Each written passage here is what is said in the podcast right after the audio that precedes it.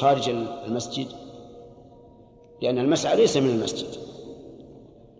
نعم نقول خارج المسجد لكننا نرجو إذا كان الذي أوجب لهم ذلك هو الضيق والضنك والناس يعني متلاصقون نرجو أن يكون ذلك مجزئا على ما في ذلك من الثقل لكن للضرورة.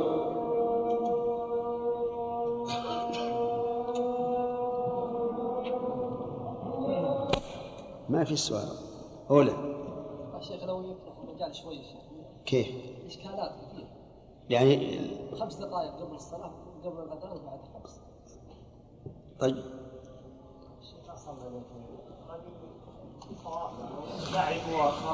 إيش؟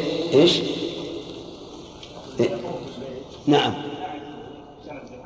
اي طلع وجلس استراح ثم رجع. هل يبني عليه؟ هذا ينبني على الموالاة في الطواف. هل هي شرط أو ليست بشرط؟ أكثر العلماء على أنها شرط. وبعض العلماء يقول أنها ليست بشرط ولكنها سنة وستأتي به في كلام المؤلف. نعم.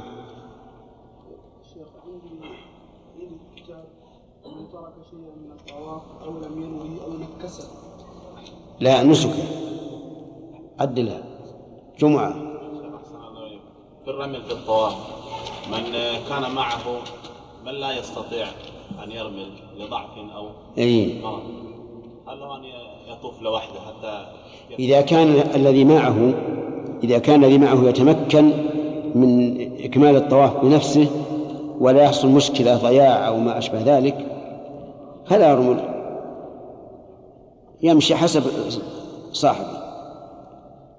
نعم إذا كان يتمكن الذي معه من أن يطوف وحده ولا يكون هناك إشكال في الضياع وما أشبه ذلك فليرمل. وإذا كان لا يتمكن فلا بد يمشي معه. نعم. بارك الله فيك يا شيخ. تكلمنا نحن في في الطيب في الصابون يا شيخ إنه ليس من الطيب. نعم. فقلنا أنه ليس من الطيب وأن الطيب هو أن يذهب الإنسان بقصد تطيب لكن يا شيخ لو مثلا نفس الصابون يا شيخ يختلف بالرائحة. لو قصد إنسان أنه يذهب إلى الطيب هذا يكون إنه قوي الرائحه إذا الصابون قوي الرائحة. والله معناه أنه قصد الطيب الآن. لكن مع ذلك ما نستطيع أن نمنع إلا إلا بشيء بين. نعم. حفظك الله يا شيخ. بالنسبة للركوب أثناء الطواف والسعي سيأتي. يأتينا يأتينا نعم. شيخ بارك الله فيكم. أحيانا ينزل على المرأة ما يمنعها من الشواذ والصوم أو الرجل يجد أثر الماء في في الثياب. فلما يطوف يجد هذا الأمر. فهل نقول حينئذ يصح طوافه لأنه إيش؟ فهل نقول حينئذ يصح طوافهما؟ لأن الطهارة ليست بشرط. والممنوع هو المكث وقد مضى وتجنب الظاهر أن إن الطهارة الكبرى لابد من اشتراطها. يعني لو أن المرأة نزل حيضها في أثناء الطواف خلاص بطل الطواف أو الرجل أنزل منيا بشهوة فيبطل الطواف. لأن الله قال في الجنب ولا جنبا إلا عابري سبيل. هذا ليس هو من باب اجتناب المحظور فيسقط بال لا لا لا. هذا من باب فوات المأمور. نعم فجري.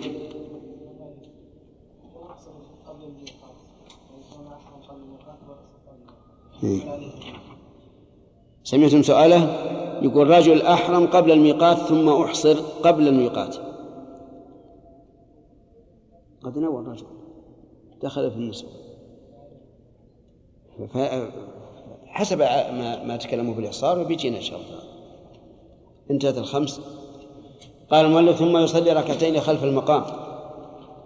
ثم يصلي ركعتين خلف المقام. ثم بعد إيش؟ بعد انتهاء الطواف. يصلي خل... ركعتين خلف المقام. أي مقام إبراهيم عليه الصلاة والسلام. وكان هذا المقام هو الحجر الذي يصعد عليه إبراهيم عليه السلام لما ارتفع بناء البيت. صار يصعد عليه. وقد قيل إن أثر قدمي إبراهيم كان موجودا. حتى آه، زال بمسحه. يعني ما زال الناس يمسحون فيما سبق قبل الإسلام وزال. وقال بعضهم إن أثر القدم لم يزل. لأن أبا طالب يقول في لميته المشهورة وموطئ إبراهيم في الصخر رطبة على قدميه حافيا غير ناعل. فقد بقي. هذا المقام قال بعض المؤرخين إنه كان لاصقا بالكعبة. وإن أمير المؤمنين عمر بن الخطاب رضي الله عنه لما كثر الناس الذين يصلون خلفه رأى أن ينقل إلى مكانه الحالي حتى يتسع المطاف ولا يمر ولا يحجرهم صلاة الركعتين خلفه. وقال بعضهم إن هذا هو مكانه الأصلي.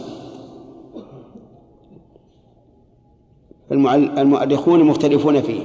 وحديث جابر يقول ثم تقدم إلى مقام إبراهيم فقرأ واتخذوا من مقام إبراهيم مصلى. وكلمة تقدم صالحة لأن يكون في آه، لاصقا بالكعبة أو يكون في مكان الحال. إنه حتى لو كان لاصقا بالكعبة فبينه وبين الحجر الباب. المهم أنه يسن أن يصلي ركعتين خلف المقام. لأن النبي صلى الله عليه وعلى آله وسلم لما فرغ من الطواف تقدم إلى مقام إبراهيم فقرأ واتخذوا من مقام إبراهيم مصلى ولم يذكر المؤلف كيفية الركعتين ولا ما يقرأ فيهما لكن ذكر ذلك غيره. يصلي ركعتين خفيفتين. يقرأ في الأولى قل يا أيها الكافرون بعد الفاتحة وفي الثانية قل والله أحد. ثم يسلم وينصرف. ولا يطيل الركعتين. ولا يجلس بعدهما من أجل أن يدع المكان لمن يستحقه من بعده في أناس الآن ينتظرون هذا الرجل حتى يصلوا خلف المقام فإن, فإن لم يجد مكانا كما يوجد الآن في أيام المواسم فأين يصلي؟ يصلي فيما شاء من المسجد لكن الأفضل أن يراعي أن يكون المقام بينه وبين البيت. نعم. قال فصل ثم يستلم الحجر ويخرج إلى الصفاء من بابه. يستلم الحجر متى؟ بعد أن يصلي ركعتين. يستلم الحجر بدون تقبيل. فإن لم يتمكن فلا إشارة. ينصرف من مصلاه إلى الصفا. يقول فيخرج إلى الصفا من بابه أي من الباب الذي يكون متج يكون متجها إلى الصفا فيرقاه يعني يصعد على الصفا حتى يرى البيت. لأنه كان البيت له جدار فيرقى حتى يرى البيت ويشاهده فيستقبل البيت ويكبر ثلاثا ويقول ما ورد. ومنه لا إله إلا الله وحده لا شريك له له الملك وله الحمد وهو على كل شيء قدير. لا إله, لا إله إلا الله وحده أنجز وعده ونصر عبده وهزم الأحزاب وحده ثم يدعو بما أحب ثم يعيد الذكر مرة ثانية ثم يدعو بما أحب ثم يعيد الذكر مرة ثالثة ثم ينزل متجها إلى المروة.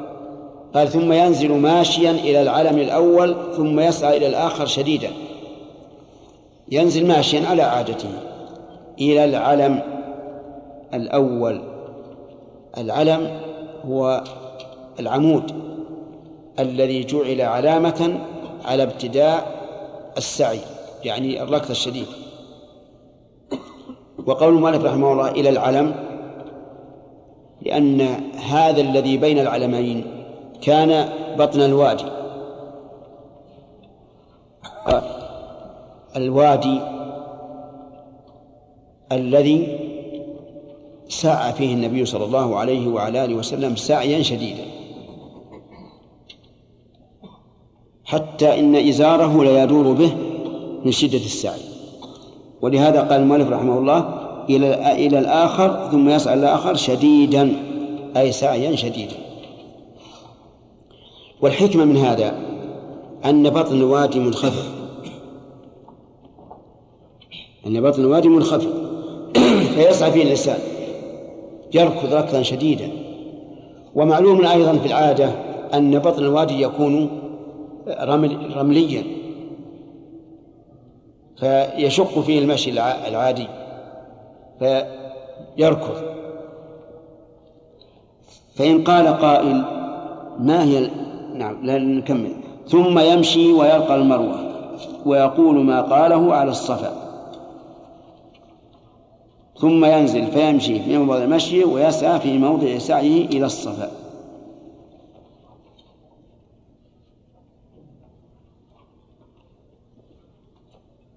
يفعل ذلك سبعا.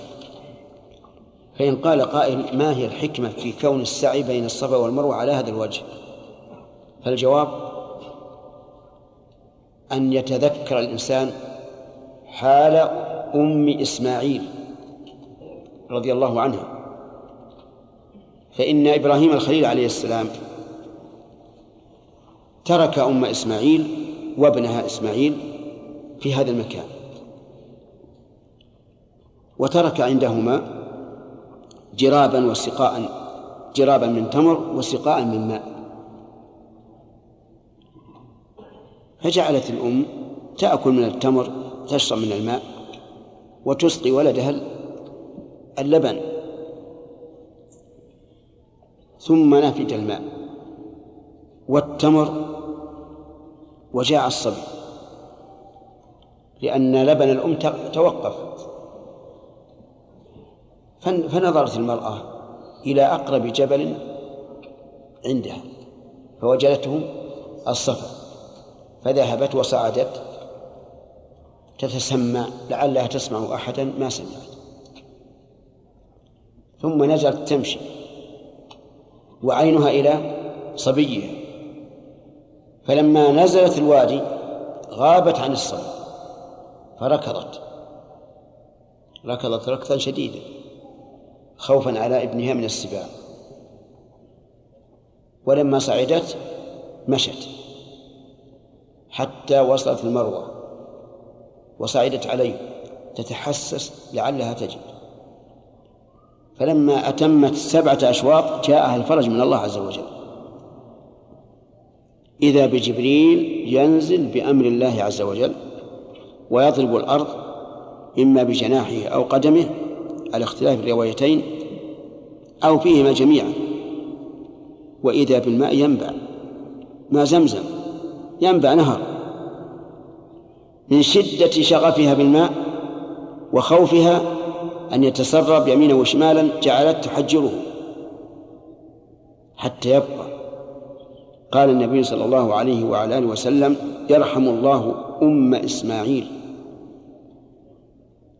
لو تركت ماء زمزم لكان عينا معينا.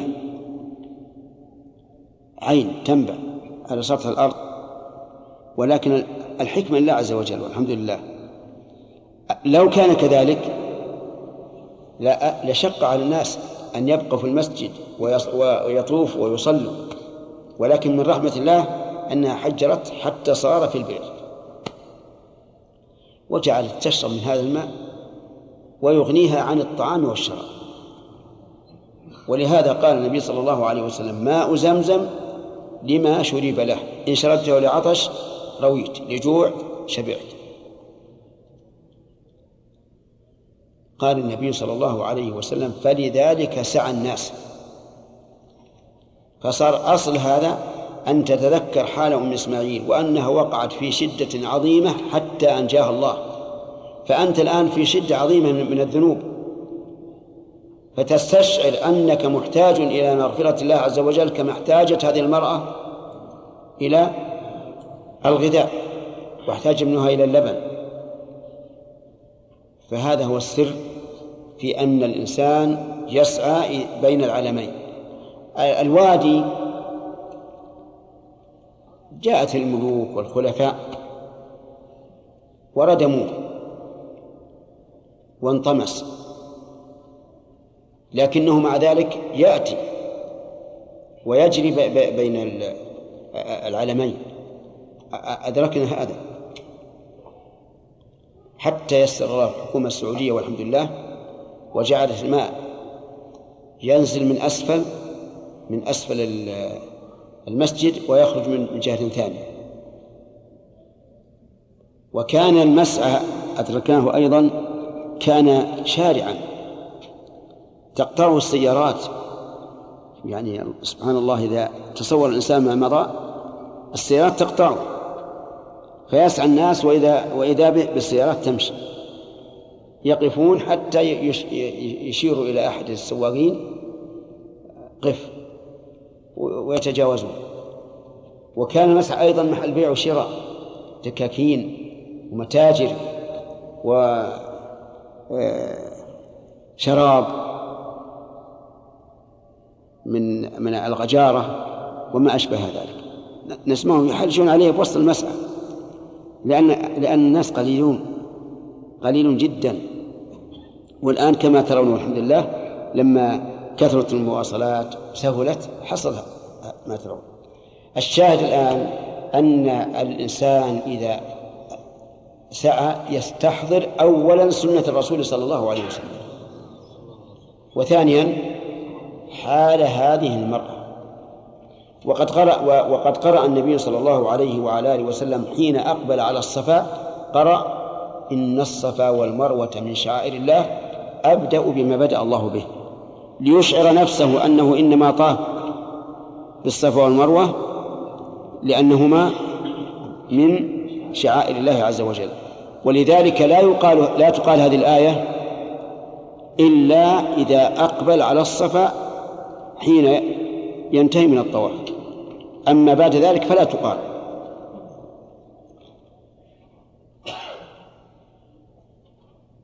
نعم. يقول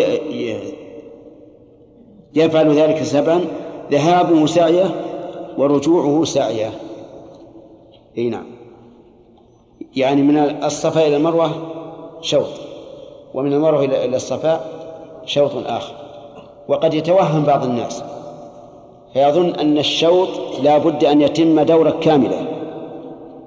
فمن الصفا إلى المروة ومن المروة إلى الصفا يعده شوطا. وهذا من أوهام العلماء مو من أوهام العوام فقط حتى العلماء توهموا في هذا. ولكن هذا وهم لأن السنة صريحة في أن من الصفا إلى المروة شوط ومن المروة إلى الصفا شوط آخر ولهذا قال جابر في حديثه الطويل المشهور حتى إذا كان آخر طواف على المروة ولو كان الذهاب والرجوع شوطا لكان آخر الطواف على الصفا طيب لو سألنا سائل وقال إنه طاف بين الصفا والمروة هكذا هل يجزئه سعيه؟ يجزي؟ ليه؟ أي نعم. نقول يكفينا من هذا سبعة أشواط. والباقي يأجرك الله على نيتك ولكنه ليس من الشرط قال فإن بدأ بالمروة سقط الشوط الأول. لقول النبي صلى الله عليه وعلى آله وسلم من عمل عملا ليس عليه أمرنا فهو رد. طيب كم يلزمه أن يطوف؟ كم؟ ثمانية أشواط.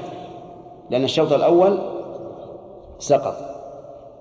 قال سقط الشوط الأول وتسن فيه الطهارة والستارة والموالاة. نعم. تسن فيه أي في السابق. الطهارة من الحدثين الأصغر والأكبر. فإن طاف جنبا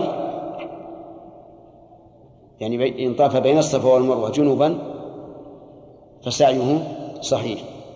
ولهذا سئل الإمام أحمد عن امرأة طافت بالبيت ثم حاضت قبل أن تصل إلى الصفا فقال تسعى ولا حرج. طيب إذن الطهارة في السعي سنة.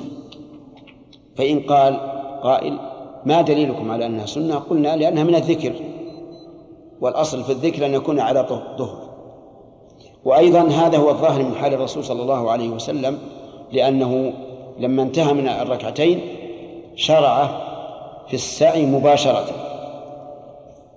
يقول والستارة. ستارة إيش؟ ستر العورة. فلو سعى عريانا فسعيه صحيح. ومن المعلوم أنه لا أحد يسعى عريانا بين الناس. لكن ربما يكون إزاره قصيرا. والإزار القصير إذا خطى الإنسان الخطوة انفرج. فينفرج من فخذه ما ينفرج. فنقول إذا حصل هذا في السعي فهو فهو صحيح لأنه لا يشرط فيه ستر العورة. والموالاة الموالاة. يعني لو فرق أشواط السعي فسعيه صحيح لكن الأفضل أن لا يفرق. فلو طاف ثلاثة أشواط من السعي ثم ذهب وتغدى ورجع وأتم وأتى بأربعة أشواط فسعيه صحيح. على كلام المؤلف أما المذهب فالموالاة فيه شرط كالطواف وعللوا ذلك بأنه عبادة واحدة. فاشترط فيه الموالاة كالوضوء. ولأنه إذا فرق الأجزاء, لم يظهر أنه عبادة واحدة. صار ثلاثة أشواط وأربعة أشواط مثلا. فالموالاة فيه واجب. شرط. لكن قالوا يعفى عن الفصل اليسير إذا احتاج إلى ذلك بأن يتعب ويحتاج إلى أن يستريح. قالوا فلا حرج. واستدلوا بعموم قول الله تعالى ما جعل عليكم في الدين من حرج. وبأنه رويت آثار عن السلف في هذا. الشارح اللي هو صاحب الرد المربع رحمه الله كعادته إذا رأى عبارة المؤلف خارجة عن المذهب حاول أن يصوغها بصيغة توافق المذهب. فقال رحمه الله الموالاة بينه وبين الطواف لا بين أجزائه. ولا شك أن الموالاة بين السعي والطواف أنها سنة. وأنه لو طاف في أول النهار وسعى في آخر النهار فسعيه صحيح لأن كل واحد منهما عبادة مستقلة عن الآخر. والخلاصة أن القول الراجح أن الموالاة في السعي بين أشواطه شرط كالطواف تماما وأن الموالاة بين الطواف والسعي سنة وليست بواجبة وأنه لو طاف في أول النهار وسعى في آخره أو طاف في النهار وسعى في الليل فلا بأس. طيب فإذا قال قائل الموالاة في الطواف أرأيتم لو أقيمت الصلاة صلاة الفريضة؟ ماذا تقولون؟ نقول اختلف العلماء في هذا. فمنهم من قال إن كان الطواف نفلا قطعه وصلى. لقول النبي صلى الله عليه وعلى آله وسلم إذا أقيمت الصلاة إيش؟ فلا صلاة إلا المكتوبة وقالوا إن أعلى أحوال الطواف أن يلحق بالنافلة. فإذا أقيمت صلاة الفريضة قطعه وصلى الفريضة ثم بنى. وقال بعضهم إنه نعم وأما إن كان فرضا وأما إن كان فرضا فإنه يستمر في الطواف ولو فاتته صلاة الفريضة. وقال آخرون إن الموالاة ليست بشرط وأنه يجوز أن يقطعه ويقطع الموالاة بين أشواطه ولا حرج. لكن الذي ينبغي أن نعلم أن العبادة الواحدة تجب الموالاة بين إيش؟ بين أجزائها لتكون عبادة واحدة. إلا ما دل الدليل على جواز التفريق. والقول الراجح في مثل الطواف أنه إذا أقيمت صلاة الفريضة فإنه يقطع يقطعها بنية الرجوع إليه بعد بعد الصلاة. فإذا قطع ولنفرض أنه قطعه حين حاد الحجر. فإذا قضت الصلاة هل يبدأ من المكان الذي قطعه فيه أو يبدأ الشوط من جديد؟ اختلف العلماء في هذا. فالمشهور من المذهب أنه لا بد أن يبدأ الشوط من جديد. والقول الراجح أنه لا يشترط. وأنه يبدأ من حيث وقف لأن ما قبل الوقوف وقع مجزئا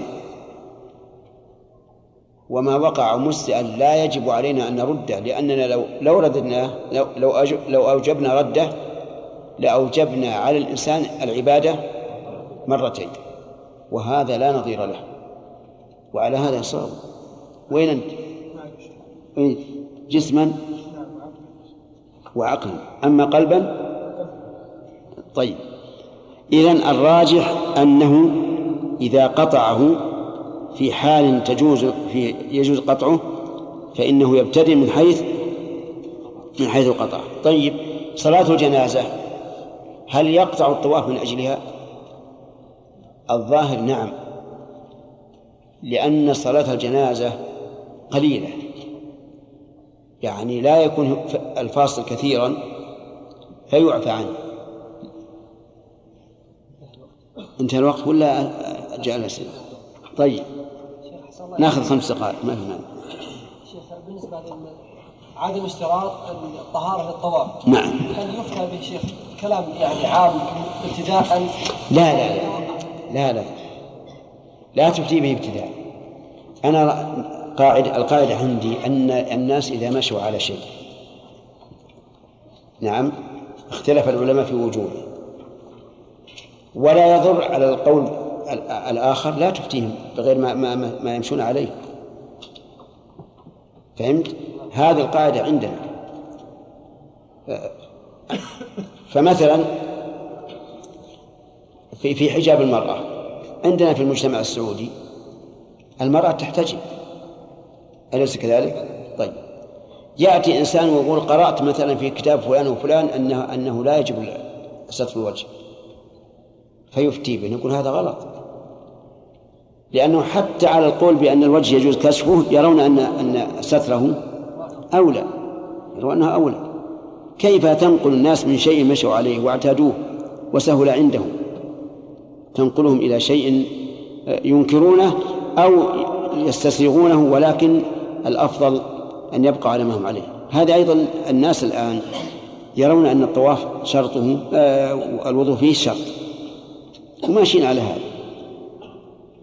فلا ينبغي أن نعلن للناس نقول يا جماعة الطواف لا لا يشترط فيه الطهارة؟ لكن إذا وقع الإنسان في مأسى وقال إنه حصل له الحدث في أثناء الطواف واستمر نقول لا حرج عليك. لا حرج عليك. وكما قلت لكم كثيرا المسائل العلمية يحققها الإنسان نظريا ولكن بالنسبة لما يربى الناس عليه يكون له نظر آخر.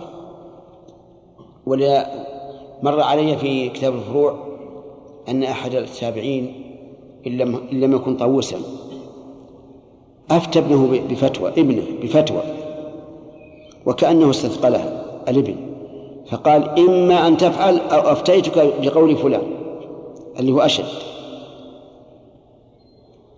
فمراعاة التربية هذه أمر لا بد منه. يعني يجب على طالب العلم أن أن يراعي هذا. سليم. الأدعية الذي يريدونها المطوفين على على الناس. يا شيخ ما تطمن النفس إليها؟ لأنهم من من من ناحية تجمع يجمعونها ويجعلونها منسقة والثاني أنهم ما تطمن النفس لها بنفس بذاتها لا بدعة بدعة. والثاني أنهم يحطون لها حدود. إيه. تعداها ولا تقدر عنها صحيح. وش ترى فيها؟ يا شيخ أنا ما تطمن نفسي. ماني ماني بقول حرام ما أقدر أقول حرام وأنا الا شيء الا شيء انها بدعة تخصيص كل شوط بدعاء هذا بدعة لا إشكال فيه. وفي مضرة. الآن ال- ال- الذين يرددون الدعاء وراء الداعي ما يدرون وش المعنى. واللي بيده آه، شيء من هذا يقرأه وهو ما يدري وش معناه.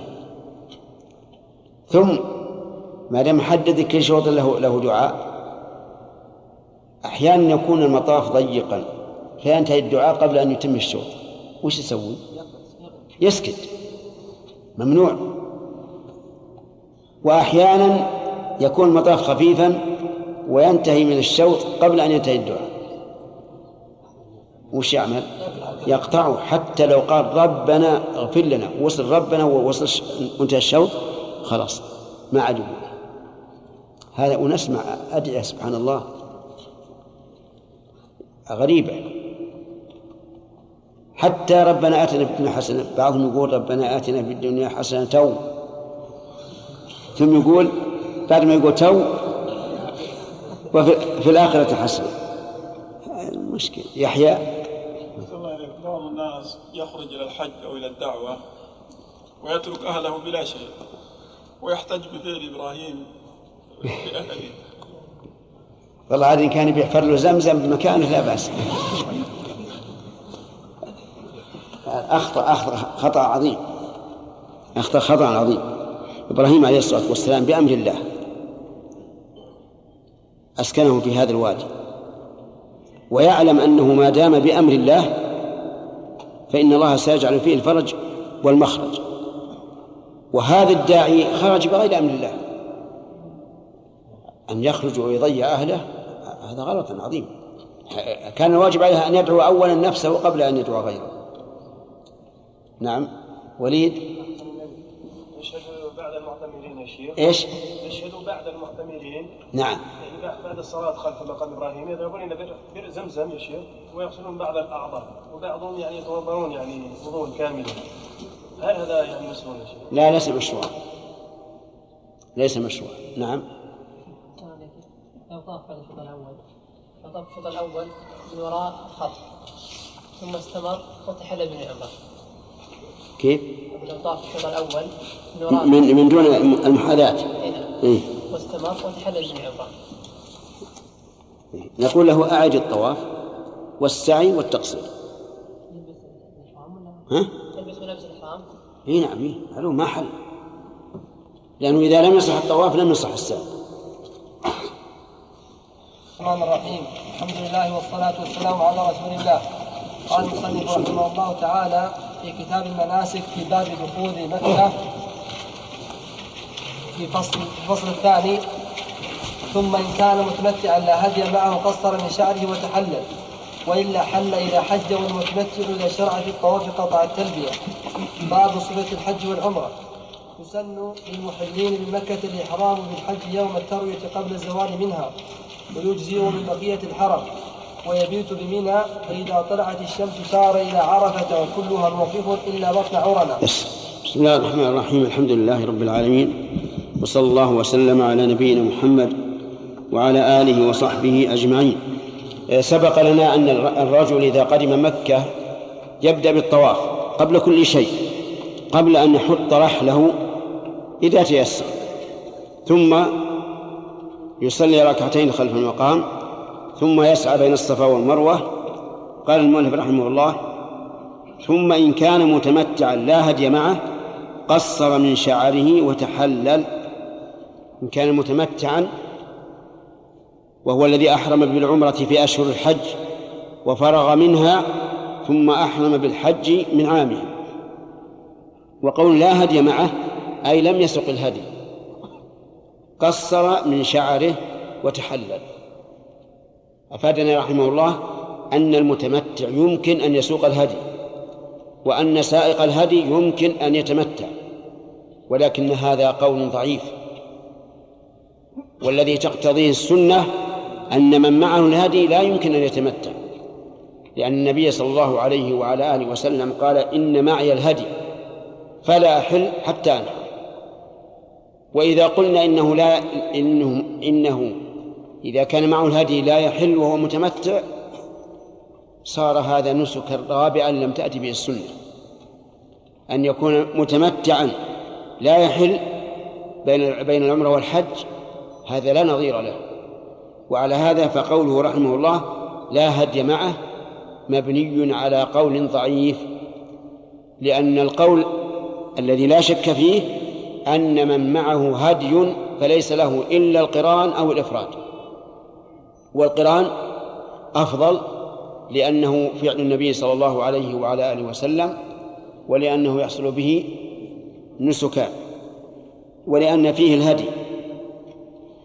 وقوله قصر من شعره أفادنا رحمه الله أن الأفضل للمتمتع أن يقصر من شعره وهو الذي دلت عليه السنة لأن النبي صلى الله عليه وعلى آله وسلم لما أنهى الطواف والسعي أمر من لم من لم يكن معه هدي أن يقصر ويحل ولم يأمره أن يحلق لأنه لو حلق والمدة قصيرة لم يجد شعرا يحلقه في الحج والحج أولى بالمراعاة من العمرة لأنه أكبر. فعلى هذا نقول في هذه الصورة التقصير أفضل من الحلق من أجل أن يتوفر الشعر للحج. قال نعم قصر من شعره وتحلل أي من محظورات الإحرام. فلا يبقى عليه محظور من محظورات الإحرام حتى النساء. قال وإلا كلمة إلا تشمل ثلاث صور. إذا كان مفردا وإذا كان قارنا وإذا كان متمتعا معه هدي. على القول بصحة هذه الصورة الثالثة. يكون إلا أي وإلا يكن متمتعا. وهو عجيب المفرد والقارن وإلا أيضا بأن كان متمتعا معه هدي وهي الصورة الثالثة حل إذا حج. يعني إذا جاء وقت الحل في الحج. وليس المراد إذا كمل الحج لأن الإنسان يحل يوم العيد. إذا رمى جمرة جمرة العقبة وحلق أو قصر حل. والمتمتع إذا شعر إذا شرع في الطواف قطع التلبية. المتمتع إذا شرع في الطواف يقطع التلبية ويشتغل بذكر الطواف. وعلم من كلامه أن القارن والمفرد لا يقطعان التلبية. وعموم كلامه في قول المتمتع يشمل المتمتع الذي معه هدي مع أنه لن يحل. فالمتمتع سواء كان معه هدي أو لا إذا شرع في الطواف قطع التلبية.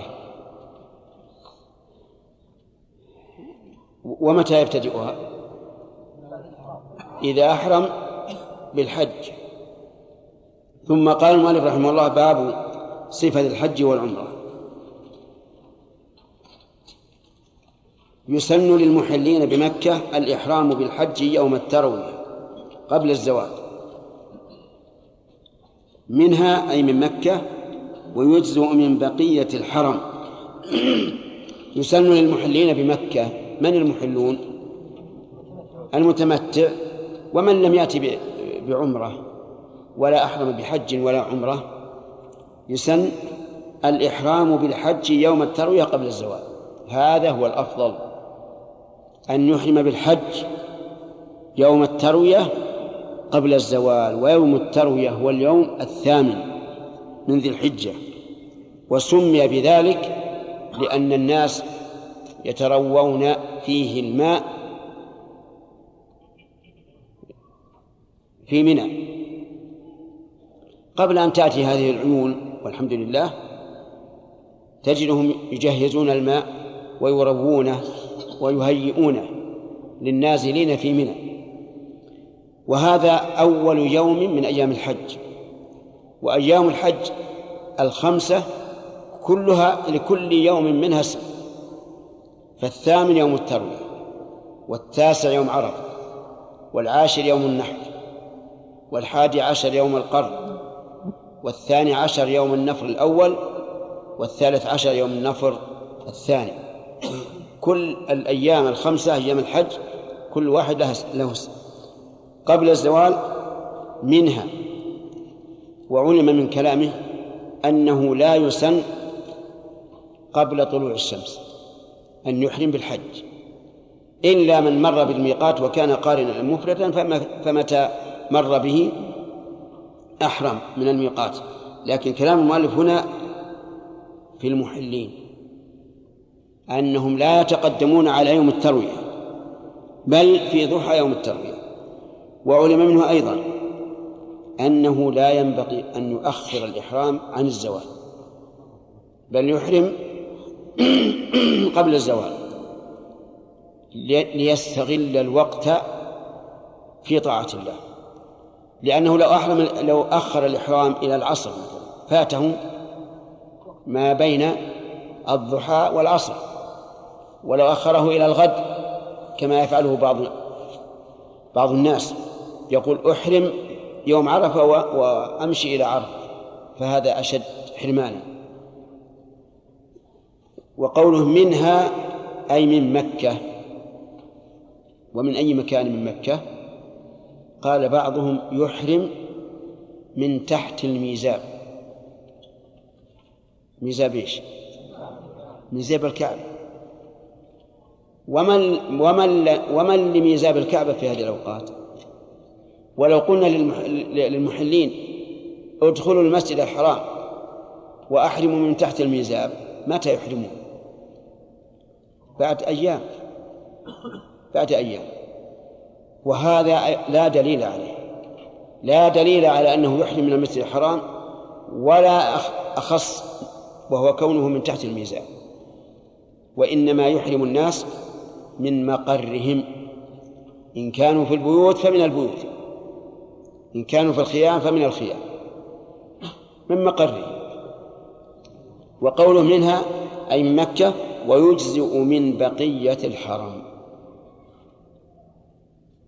في حرم غير مكة. إي نعم. لأن حدود الحرم واسعة. يجزي مثلا من مزدلفة يجزي من منى يجزي من مما دون التنعيم يجزي مما دون الحديبية وهل مجرة المهم أنه يجزي من أي مكان من الحرم وهو الذي داخل حدود الحرم. وعلم من كلامه رحمه الله أنه لا يجزئ من الحل. انتبه يا رجل وين أنت؟ علم أنه لا يجزئ من الحل لقوله من بقية الحرم وهو أحد القولين في المسألة. والمذهب خلاف ذلك أنه يجزي من الحل فبناء على كلام المؤلف لو أحرم من عرفة لم يجزئ وعلى المذهب يجزئه. ولا شك أن الأفضل أن يحرم من مقره سواء كان في الحل أو في الحرم متى؟ ضحى اليوم الثامن. قال ويبيت بمنى. يبيت الليلة التي بعد الثامن وهي ليلة التاسع. ولم يذكر المؤلف كيف يصلي لأن هذا يذكر في باب صلاة أهل الأعذار. لكن نحن نذكره إن شاء الله. يبيت في منى إيه نعم. آه، يستقر في منى يوم الثامن فيصلي الظهر والعصر والمغرب والعشاء والفجر بقصر دون جمع. بقصر دون جمع. أما القصر فواضح لأن الإنسان مسافر. وأما الجمع فواضح أيضا لأن الجمع إنما يسن عند وجود المشقة بعدمه. وأما مع وجود الم... مع... مع انتفاء المشقة فإنه لا يجوز إلا إذا كان في سفر فالصواب أن السفر يجوز به الجمع ولو لم يكن جاد قد جد به السير. طيب. هل هذا الحكم القصر والجمع خاص بأهل الآفاق أو لهم ولأهل مكة؟ المذهب لا. ليس لهم ليس لأهل مكة قصر ولا جمع لأنهم ليسوا مسافرين. إذ أن السفر ما بلغ ست عشر فرسخا. أربعة برود ومقدارها بالكيلو نحو ثلاثة وثمانين كيلو. ومعلوم أن عرفة لا تبلغ ثلاثة وثمانين كيلو ولذلك يقولون لا يجوز لأهل مكة أن يجمعوا في مزدلفة ولا في عرفة ولا أن يقصروا في منى والصحيح أن أهل مكة كغيرهم من الحجاج. لكن بشرط أن يكونوا مسافرين.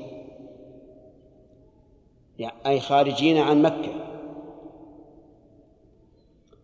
في يومنا هذا إذا تأمل المتأمل يجد أن منى حي من أحياء مكة.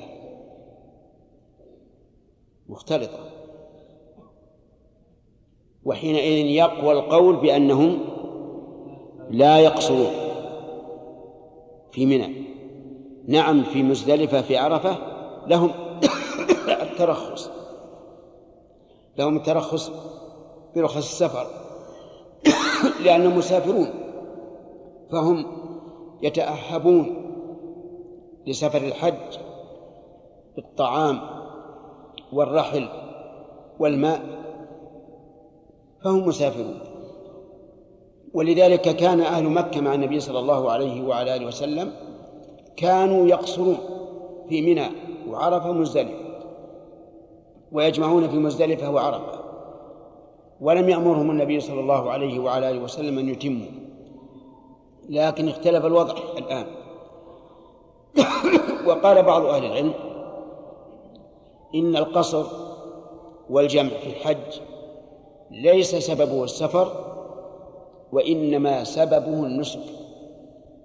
وعلى هذا القول فأهل مكة الحجاج منهم يقصرون ويجمعون في موضع الجمع. لكن هذا القول ضعيف. إذ لو كان سببه النسك لكانوا إذا حلوا من النسك التحلل الثاني وهذا يمكن أن يكون يوم العيد. لم يحل لهم أن يقصروا في منى. ولو كان سببه النسك لكانوا إذا أحرموا في مكة بحج أو عمرة جاز لهم الجمع والقصر. فالقول بأنه هو النسك ضعيف جدا ولا ولا ينطبق على القواعد الشرعية. يقول رحمه الله فإذا طلعت الشمس سار إلى عرفة وكلها موقف إلا بطن عرنة. سار إلى عرفة ولم يذكر النزول في نمرة مع أن السنة جاءت به فيسير من منى إلى نمرة وهي موضع تقع جنوبا غربا عن عرفة معروفة حتى الآن بهذا الاسم. هذه هذا المكان نزله النبي صلى الله عليه وعلى آله وسلم حتى زالت الشمس. فلما زالت الشمس أمر أن بالقصواء فرحلت له ثم ركب حتى أتى بطن عرنة كما في حديث صحيح كما في حديث جابر في صحيح مسلم. ذكر لي بعض الناس الذين كانوا ينزلونها. لما كان الناس قليلين قال إن النزول به بها يكسب الإنسان راحة راحة نفسية عجيبة وراحة قلبية. وراحة بدنية وأنه ينصرف منها إلى عرفة وهو على أتم الاستعداد للوقوف بعرفة. وهذه من حكمة النبي صلى الله عليه وعلى آله وسلم. ولكن هل هي مشعر؟ أو هي عبارة عن آه، عن نقد تعب؟ يحتمل أن تكون مشعرا ويحتمل أن تكون لنقد التعب. ويرجح الثاني أن النبي صلى الله عليه وسلم ضربت له القبة بنمرة ولم ينكر ذلك. ولما أرادوا أن يضربوا له خيمة في منى منعهم. وقال منى مناخ من سبق. فهذا يرجح أن النبي صلى الله عليه وسلم نزلها لأنه أسهل حتى يستريح ويستعد للوقوف. ثم هل هي أعني نمرة؟ هل هي من عرفة؟ الجواب لا. لا شك أنها ليست من عرفة. لأنه إذا كان بطن عرنة ليس من عرفة فهي أبعد من بطن عرنة فإن قال قائل ماذا ماذا تجيبون عن حديث جابر رضي الله عنه؟ قال ثم سار النبي صلى الله عليه وسلم يعني من منى حتى أتى عرفة فوجد القبة قد ضربت له بنمرة. فإن ظاهره يقتضي أن نمرة جزء من عرفة. فالجواب أن مراد جابر رضي الله عنه أنه لم ينزل في مزدلفة كما كان كما كانت قريش تنزل. في مزدلفة. قريش من تعصبهم وحميتهم يقولون ما نقف بعرفة لأن عرفة خارج الحرم ونحن أهل الحرم ما يمكن نخرج عنه فيقفون في مزدلفة.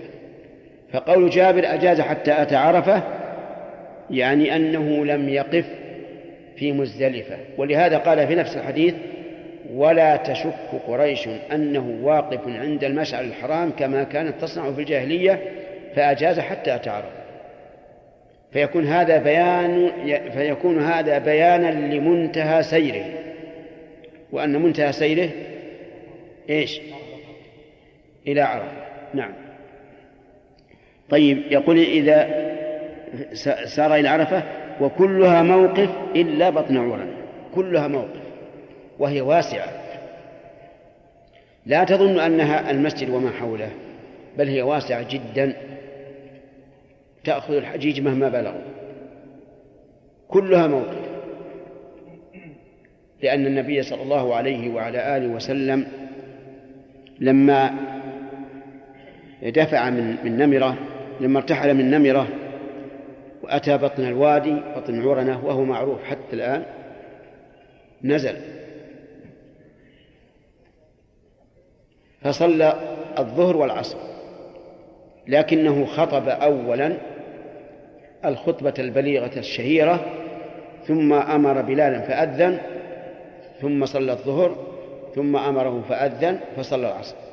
ولم ولم يجمع لم لم يجمع أي لم يصلي جمعة مع أن ذلك اليوم كان يوم الجمعة. مما يدل على أن المسافر لا يقيم الجمعة حتى لو كان معه أهل الأرض جميعا. طيب خطب الناس ثم أمر بلالا فأذن فصلى الظهر ثم العصر ثم ركب ناقته حتى أتى الموقف الذي اختاره عليه الصلاة والسلام وهو شرقية شرقية عرفة عند الصخرات وهو معروف حتى اليوم. ووقف هناك وقال وقفتها هنا وعرفة كلها موقف. وهو يشير عليه الصلاة والسلام بكلمة عرفة كل موقف إلى أن الأفضل أن الإنسان ينزل في مكانه لأن كل موقف لا فرق بين هذا وهذا. فلا تتعب نفسك بالذهاب إلى آه، موقف الرسول صلى الله عليه وعلى آله وسلم. وهذا من حكمته صلوات الله وسلامه عليه ورحمته في الأمة.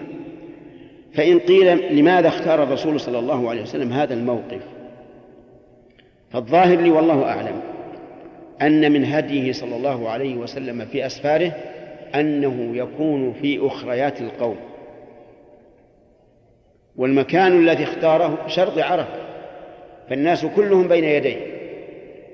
فإذا دفعوا سيكونون أمامه ويكون هو في المؤخرة عليه الصلاة والسلام. وهذا من تواضعه صلوات الله وسلامه عليه ومن حسن سياسته. لأنه إذا كان في أخريات القوم تفقد الناس. والذي ينقطع يساعده والذي يحتاج إلى شيء يساعده. كلها موقف إلا نعم إلا بطن عرن. بطن عرن يعني الوادي. وانتبه لكلمة بطن عرن. يعني دون الحافتين اللتان اللتين لا يأتيهما السيل إلا إذا كان آه، الوادي قويا جدا. البطن هو الممنوع. بطن عرنة الحكمة من ذلك. هل لأنه خارج عرفة؟ أو لأن السنة أن لا ينزل الإنسان في الأودية؟ فيه احتمال. أنه من عرفة ولكن النبي صلى الله عليه وسلم قال ارفعوا عنه لأنه وادي ولا ينبغي للمسافر أن ينزل في الأودية. ويؤيد هذا أنه لولا أنه منها لم يقل يرفع عن بطن عرنة. لكانت قد عرف أن بطن عرنة إيش؟ خارج عرفة خارج عرفة. وينبني على هذا. لو أن إنسانا وقف في بطن عرنة ولم يدخل عرفة وخرج كمل حجه. فإن قلنا إن الوادي منها لكن أمرنا بأن نرتفع عنه لأنه وادي فحجه صحيح. وإن قلنا ليس منها فحجه غير صحيح. حجه غير صحيح. وهذا يحتاج إلى تحرير بالغ لأنه مهم. ينبني عليه أن الإنسان أدى فريضته أو لم يؤدي فريضته فتحريره مهم جدا. طيب كلمة كلها موقف هل المشروع أن يكون الإنسان واقفا؟ أو يجلس ويستقبل القبلة؟ الثاني. الثاني هو هو الأقرب. والموقف قد يراد به السكون. لا الوقوف قياما. ثم هل, هل الأفضل أن يكون على راحلته أو الأفضل أن يكون غير راكب؟ في هذا خلاف بين أهل العلم. فمنهم من قال إن الأفضل أن يكون راكبا تأسيا برسول الله صلى الله عليه وعلى آله وسلم. ومنهم من يقول الأفضل أن يكون ماشيا لا راكبا. والذي ينبغي أن يقال يفعل ما هو أصلح لقلبه. وهذا يختلف. قد يكون بقاء على الراحلة وهي السجارة في الوقت الحاضر سببا لانشغاله وإشغاله أيضا ويكون انفراده في مكان تحت شجرة أو في أي مكان أراد أولى وأخشى. فهنا نقول الأفضل أن لا يكون في السيارة وقد يكون في السيارة أخشع له. وأقل تشويشا لأنه يكون متهيئا متأهبا فهنا نقول انظر ما هو أصلح لقلبك. قال رحمه الله إيه، ويسن أن يجمع بين الظهر والعصر. تقديما أو تأخيرا؟ تقديما كما فعل النبي صلى الله عليه وعلى آله وسلم. والحكمة من هذا آه، أمران. الأمر الأول أن يطول وقت الدعاء. والأمر الثاني أن يجتمع الناس على الصلاة لأنهم إلى الآن لم لم يتفرقوا في المواقف. ثم يتسع الوقت لاختيار كل إنسان موقفه. ففي التقديم فائدتان. أو الأولى اتساع وقت الدعاء والقراءة والذكر. والثاني اتساع الزمن ليقف الناس مواقفهم. يعني انكم لاحظوا الآن أنكم كأنما تشاهدون حج النبي صلى الله عليه وسلم. الناس كلهم دفعوا من من منى إلى نمرة. وجاءوا جميعا وصلوا جميعا. فلا بد إذا تفرقوا في في عرفة أن يكون وقت أن يكون الوقت متسعا. فكان من حكمة النبي صلى الله عليه وعلى آله وسلم أن يجمع جمع تقديم. والأفضل أن تصلي خلف الإمام. إذا تيسر. وفي وقتنا هذا لا يتيسر. جربنا هذا في مشقة. وربما يكون فيه أذية على الناس. لكن من الأفضل أيضا أن يسمع خطبة الإمام. سماع الخطبة الآن متيسر وإن لم تكن في المسجد عن طريق الإذاعة. ولهذا ينبغي للناس أن يستمعوا إلى خطبة الإمام يوم عرفة لأنها خطبة مشروعة. ثم إذا انتهت الخطبة يؤذنون في خيامهم ويصلون. الظهر والعصر جمع تقديم. ويسن أن يجمع بين الظهر والعصر. قال ويقف راكبا عند الصخرات. يحتمل في يقف أن تكون منصوبة معطوفة على يجمع. ويكون المعنى ويسن أن يقف راكبا. ويحتمل أن تكون مستأنفة. وعلى هذا الاحتمال تكون مرفوعة ويقف راكبا عند الصخرات. عند الصخرات وجبل الرحمة أما عند الصخرات فحق. فحق. لأن هناك صخرات كبيرة واضحة يقف عندها. وأما قوله جبل الرحمة فلا أصل له في السنة. وإنما يسمى إلال الجبل هذا يسمى إلال ويسمى جبل عرفة أو جبل الموقف. وأما جبل الرحمة فلا. يحتاج إلى دليل. يعني كذا يقول جبل الرحمة صار موضع رحمة. فيحتاج إلى دليل. ولا دليل. وعلى هذا فيسمى باسمه الأول الجاهلي أو باسمه الثاني وهو جبل عرفة أو جبل الموقف أما جبل الرحمة فلا. لكن الفقهاء رحمهم الله أخذوها صاغرا عن كابر ومشت.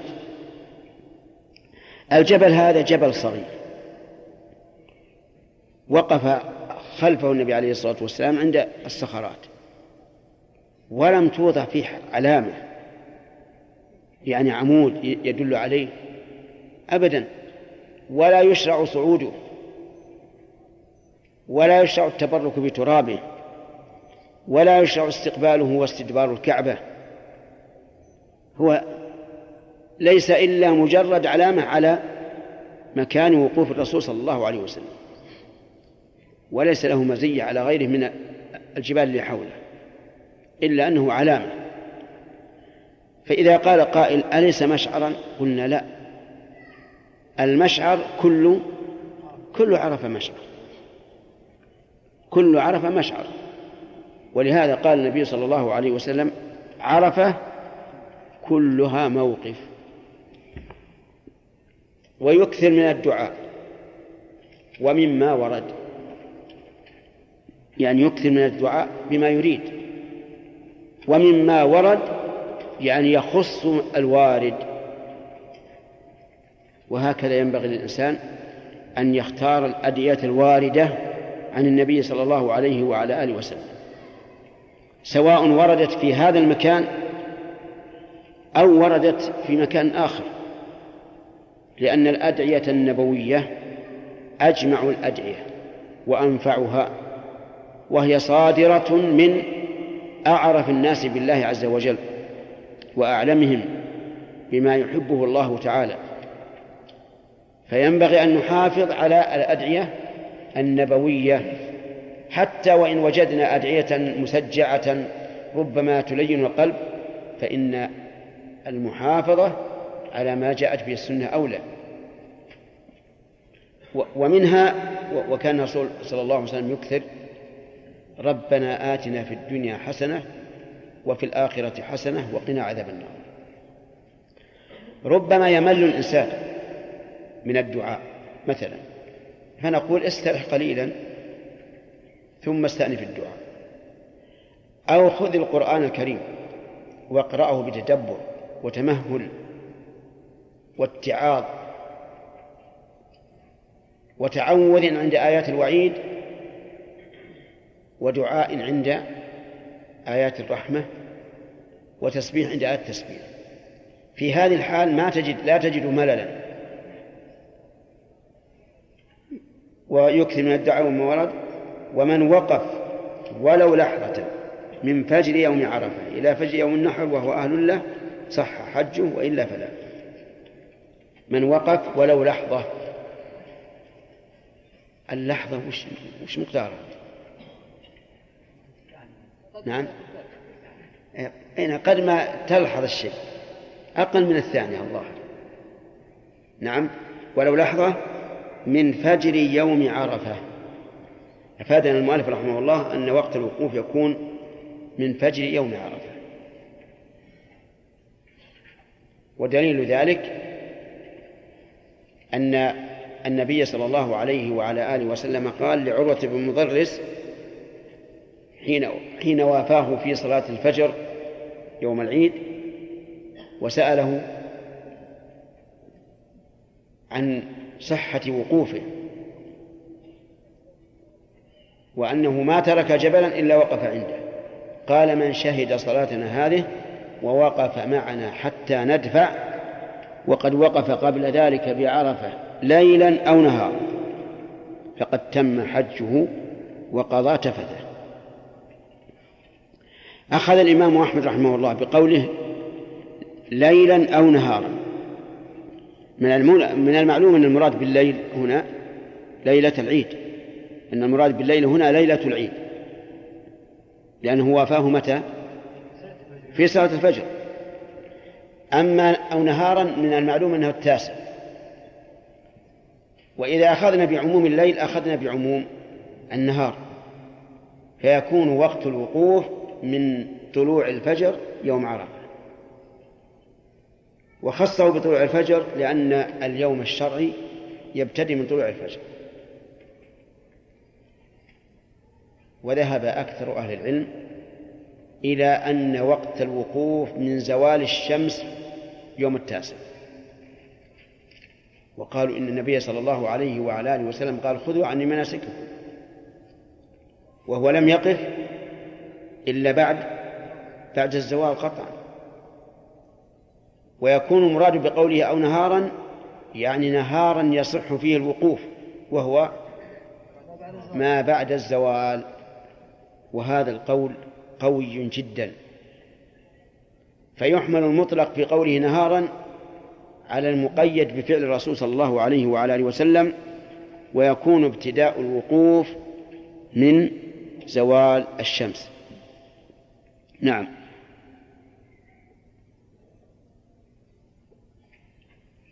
نعم. إذا قلنا يا شيخ أن له التعريف إلى قبل إلى قبل الفجر ولو اللحظة واحدة. نعم. فإذا فإذا أتى في الليل قبل الفجر بلحظة ومر على عرفة ثم أتى إلى مزدلفة فإنه لا يكون له فيها مبيت فهم نقول له إذا أتى في بعد منتصف الليل أو قبل الفجر. تعجلت تعجل تعجلت أنت؟ ما بعد وصلناها نعم يا سليم. الله عنك يا شيخ. اللي يفهم من من فعل الرسول صلى الله عليه وسلم. اللهم صل وسلم عليه. الذي الذي ضربت كنميره إنه لم يمر بها ولم يعلم أنها حتى حتى وصل وصلها. أنها باختيار الصحابة. نعم. صحيح. هذا هو الظاهر. لكن لو كانت منكرا هل يقرها ويجلس فيها؟ هذه. نعم. بارك الله فيكم. بالله يتمكنون من سماع خطبة إيش؟ بالله يتمكن من سماع خطبة. هل يشرع لهم أن يقيموا خطبة في إيه. هذا سؤال وجيه. يعني إذا كان الذين في الخيام لا يستطيعون سماع الخطبة ليس عندهم مثل إذاعة. هل يشرع أن يخطب؟ إن كان طالب علم فيشرع أن يخطب ليع- ليعلم الناس. وأما إن كان عاميا وش وش يقول للناس لا يخطب.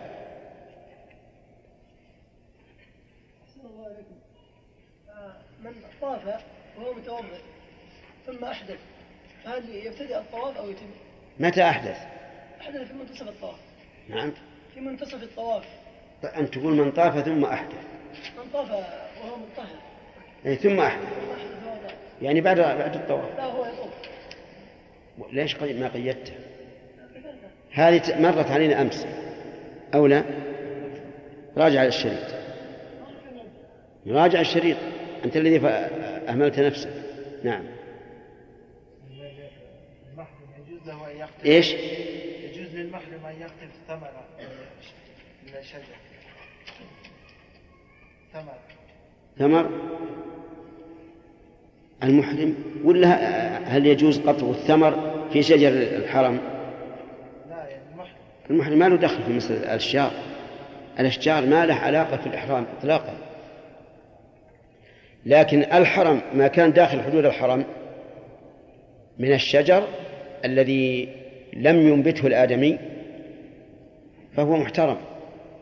وثمره جائز. نعم. هل تشترط ستر العورة في الطواف؟ في؟ الطواف سبق في الدرس الماضي. أليس كذلك؟ راجع الشريط. راجع الشريط. نعم. الحملات يجتمع رجال كثير. ها؟ رجال كثير. يعني يجتمع في الحملات رجال كثير يعني قد يصلون ما بين 70 إلى 150 نعم. ويكون بجانبهم مسجد جماعة. ويغلب على الظن أنهم لو ذهبوا جميعا لم تلأ المسجد ولصلى بعضهم خارجا فيشق عليهم. فهل يجب عليهم السعي إلى المسجد أو يصلي مسجد مبني يعني يصلى فيه صلاة الخمس. أرى أن يصلوا في مكانه في مخيمه. نعم. ال- قلنا القران أفضل من الافراد كان فعل النبي صلى الله عليه وسلم في عمره. والذين يقولون أن الإفراد أفضل يقولون من فعل الخلفاء الراشدين نعم. كيف نجاوب عنه؟ الخلفاء الراشدون أمروا بالإفراد سياسة. لأجل أن أن لا يهجر البيت. وفي عهدهم لا يأتي الناس للبيت إلا للنسك. فقالوا تكون العمرة في غير أشهر الحج. والإفراد في أش... والحج في أشهره فهم فعلوا يعني اختاروا هذا سياسة. نعم. أحيانا في عرفة وفي المناسك بعض الجهال يتمسحون بالأشجار وبالأحجار. إيش؟ يتمسحون يعني من؟ بالأحجار. بعض بعض الحجاج. نعم. وهذا يعتبر شرك ولا شرك أكبر ولا شرك أصغر؟ ما ندري عن وش نياتهم هل هل إنهم يتبركون بناء على أن هذه الأشجار تنفع وتضر؟ أو بناء على انها في أمكنة محترمة؟ فيرجون البركة فقط. هذه يختلف. كما نقول في من طاف على القبر. إذا كان يعتقد أن الطواف به جائز وقربه إلى الله عز وجل. فليس كالذي يطوف تعظيما للميت وتقربا إليه.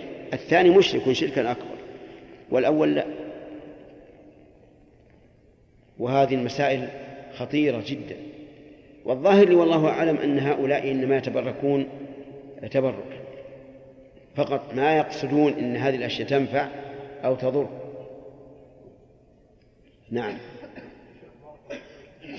الأفضل الإنسان هل من الأفضل يوم العرفة طالب العلم يتصل بالدعاء أم أحسن أو أو يدعو الناس إذا رأى مخالفات إيه. يعني هل الأفضل التفرغ للدعاء أو التفرغ للأمر بالمعروف والنهي عن المنكر؟ الأول الأول هو الظاهر.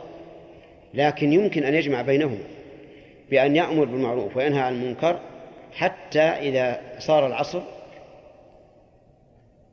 فإن عشية عرفة لا تتركها بلا دعاء. نعم. جمعة.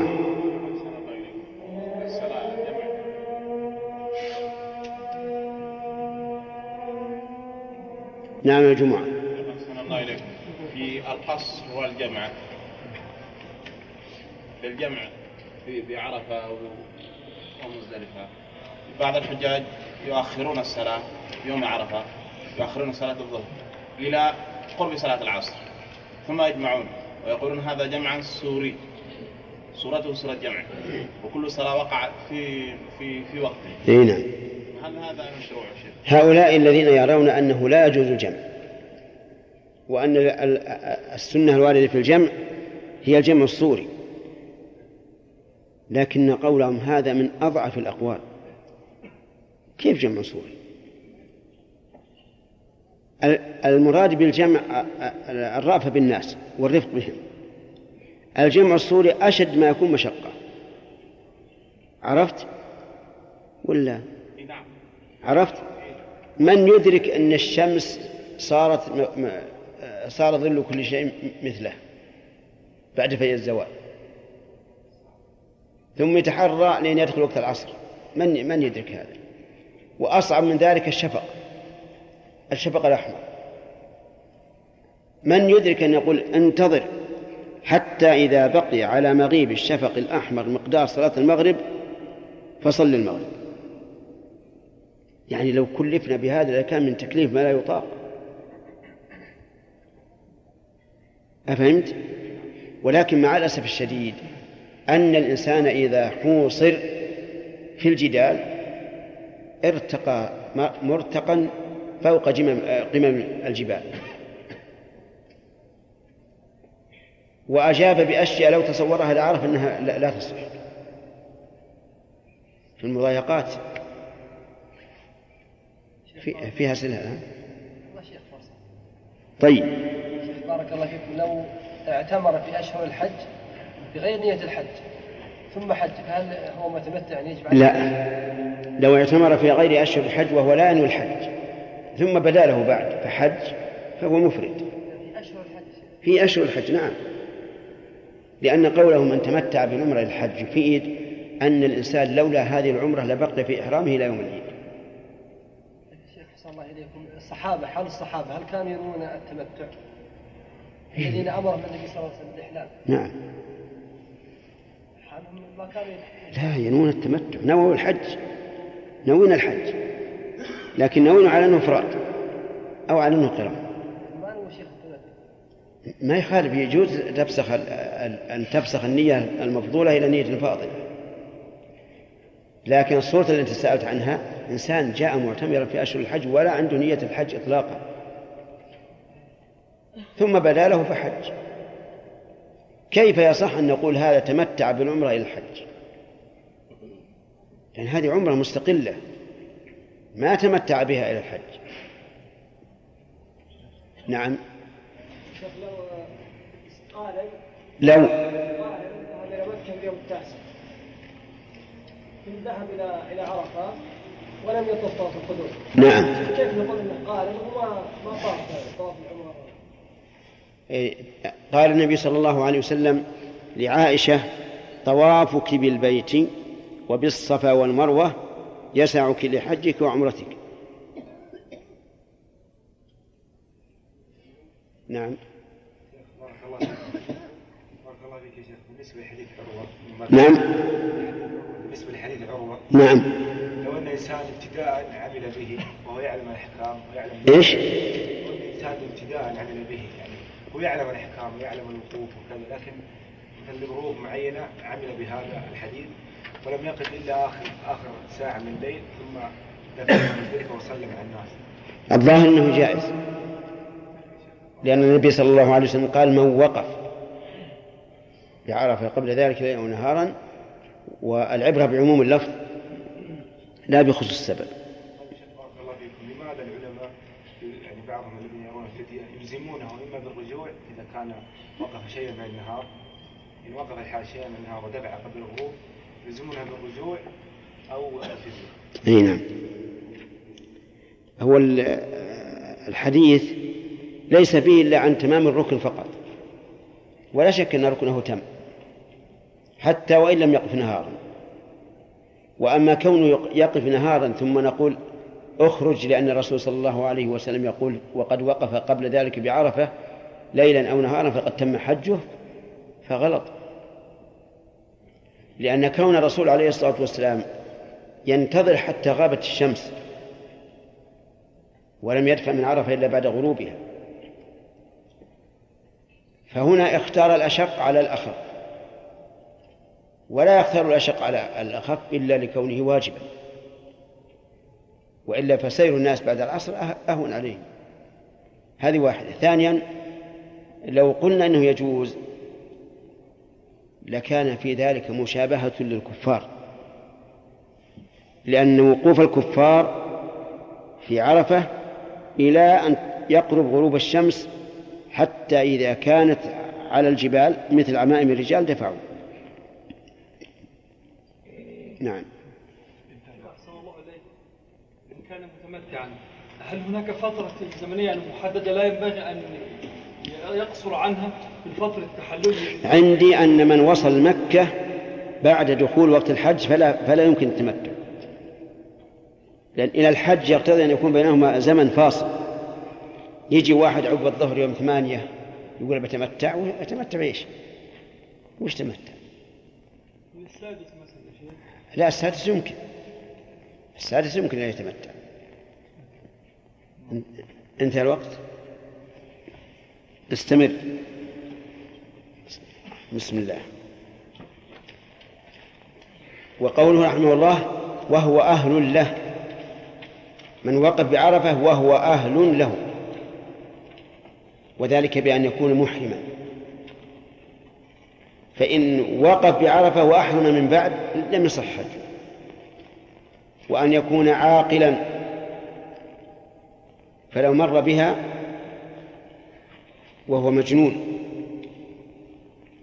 فإنه لا يصح حجه لأنه ليس أهلا لذلك.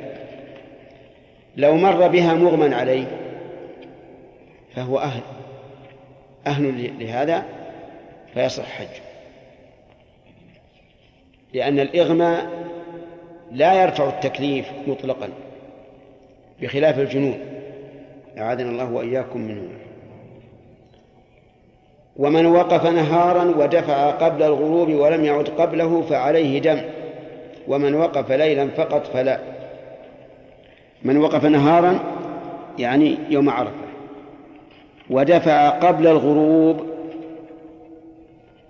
فهو حرام. فقد فعل محرما. لمخالفة أمر النبي صلى الله عليه وعلى آله وسلم في قوله خذوا عني مناسككم. ولموافقته هدي المشركين إن دفع قبيل الغروب وقوله ولم يعد قبله علم منه أنه لو عاد إما ندما أو علم بعد جهله أو ذكر بعد نسيانه ثم عاد قبل الغروب فلا شيء عليه. وعلم من كلامه أنه لو لم يعد إلا بعد الغروب فعليه دم. عليه دم. وهذا أحد القولين في المسألة في مذهب الحنابلة. والقول الثاني أنه إذا رجع قبل فوات وقت الوقوف فلا دم عليه. وعلى هذا فلو رجع بعد الغروب فلا دم عليه. لكن ما ذهب إليه المؤلف أقرب إلى الصواب. ووجهه أنه لما وقف في النهار لزمه مقتضى ذلك الوقوف وهو إيش؟ أن يبقى إلى الغروب. وهذا الرجل لم يبقى إلى الغروب. دفع قبل الغروب ولم يرجع إلا بعده. فما ذهب إليه المؤلف رحمه الله أقرب إلى الصواب وأولى للاحتياط. وقول رحمه الله فعليه دم كلما مرت عليه كلمة دم فقد سبق معناها اصطلاحا وهي شاة أو سبع بدنة أو سبع بقرة. تذبح في الحرم وتوزع على الفقراء هناك. فإن لم يجد فقيل إنه يصوم عشرة أيام وقيل لا يصوم والصحيح أنه لا يصوم إن لم يجد سقط عنه لقول الله تبارك وتعالى فاتقوا الله ما استطعتم وهذا لا يستطيع وإذا كان لا يستطيع الدم فإيجاب الصوم عليه عبد الله إيجاب بغير دليل. أما قياسه على هدي التمتع فمن أبعد القياس لأن هدي التمتع هدي شكران. والدم الواجب لترك الواجب دم جبران. فكيف يقاس هذا على هذا؟ ولذلك لا لا يوافقون على هذا القياس في مسألة الأكل. هدي التمتع يجوز الأكل منه. وهدي ترك الواجب لا يجوز الأكل منه. فافترقا فالصواب أن أن كل دم قيل إنه واجب لترك واجب إذا عجز عنه الإنسان سقط. قال ومن وقف ليلا فقط فلا. إيش معنى ليلا فقط؟ يعني لم يأتي إلى عرفة إلا بعد الغروب فلا دم عليه. لحديث عروة بن مضرس وقد وقف قبل ذلك ليلا أو نهارا. ثم يدفع بعد الغروب إلى مزدلفة. بعد غروب الشمس إذا تأكد يدفع من عرفة إلى مزدلفة وسميت مزدلفة لأنها مشعر قريب أقرب من المشعر الحلال. لأن في الحج مشعرين مشعر حرام وهو مزدلفة والثاني مشعر حلال وهو عرفة وتسمى جمعا لاجتماع الناس بها. ففي الجاهلية لا يجتمع الحجاج جميعا إلا في مزدلفة لأن عرفة يتخلف عنها من؟ قريش. نعم. إلى مزدلفة بسكينة. بسكينة يعني بهدوء. لأن النبي صلى الله عليه وعلى آله وسلم دفع هكذا. دفع وقد شنق لناقته القصواء زمامها حتى إن رحلها لا يصيب مورك رحله. عليه الصلاة والسلام من شدة شنق الزمام. ويقول بيده الكريمة أيها الناس السكينة السكينة فإن البر ليس بالإيضاع أي ليس بالإسراع. لكنه يقول رحمه الله المؤلف نعم. ويسرع في الفجوة. الفجوة يعني المتسع يعني إذا أتى مكانا فسيحا لا يزحمه فيه الحجاج أسرع. وكان النبي صلى الله عليه وسلم كلما وجد فرج فجوة نص يعني أسرع. وكل وكلما أتى حبلا من الحبال أرخى لناقته الزمام. وهذا من سياسته عليه الصلاة والسلام حتى في البهائم. حتى في البهائم. لأنه إذا أتى حبلا يعني طلعة وهو والناقة مشنوقة مشنوق, مشنوق زمامها تتعب تتعب. ولهذا تجد الإبل عندما تسير هرولة تمد أعناقه كأنما تسبح في في الهواء.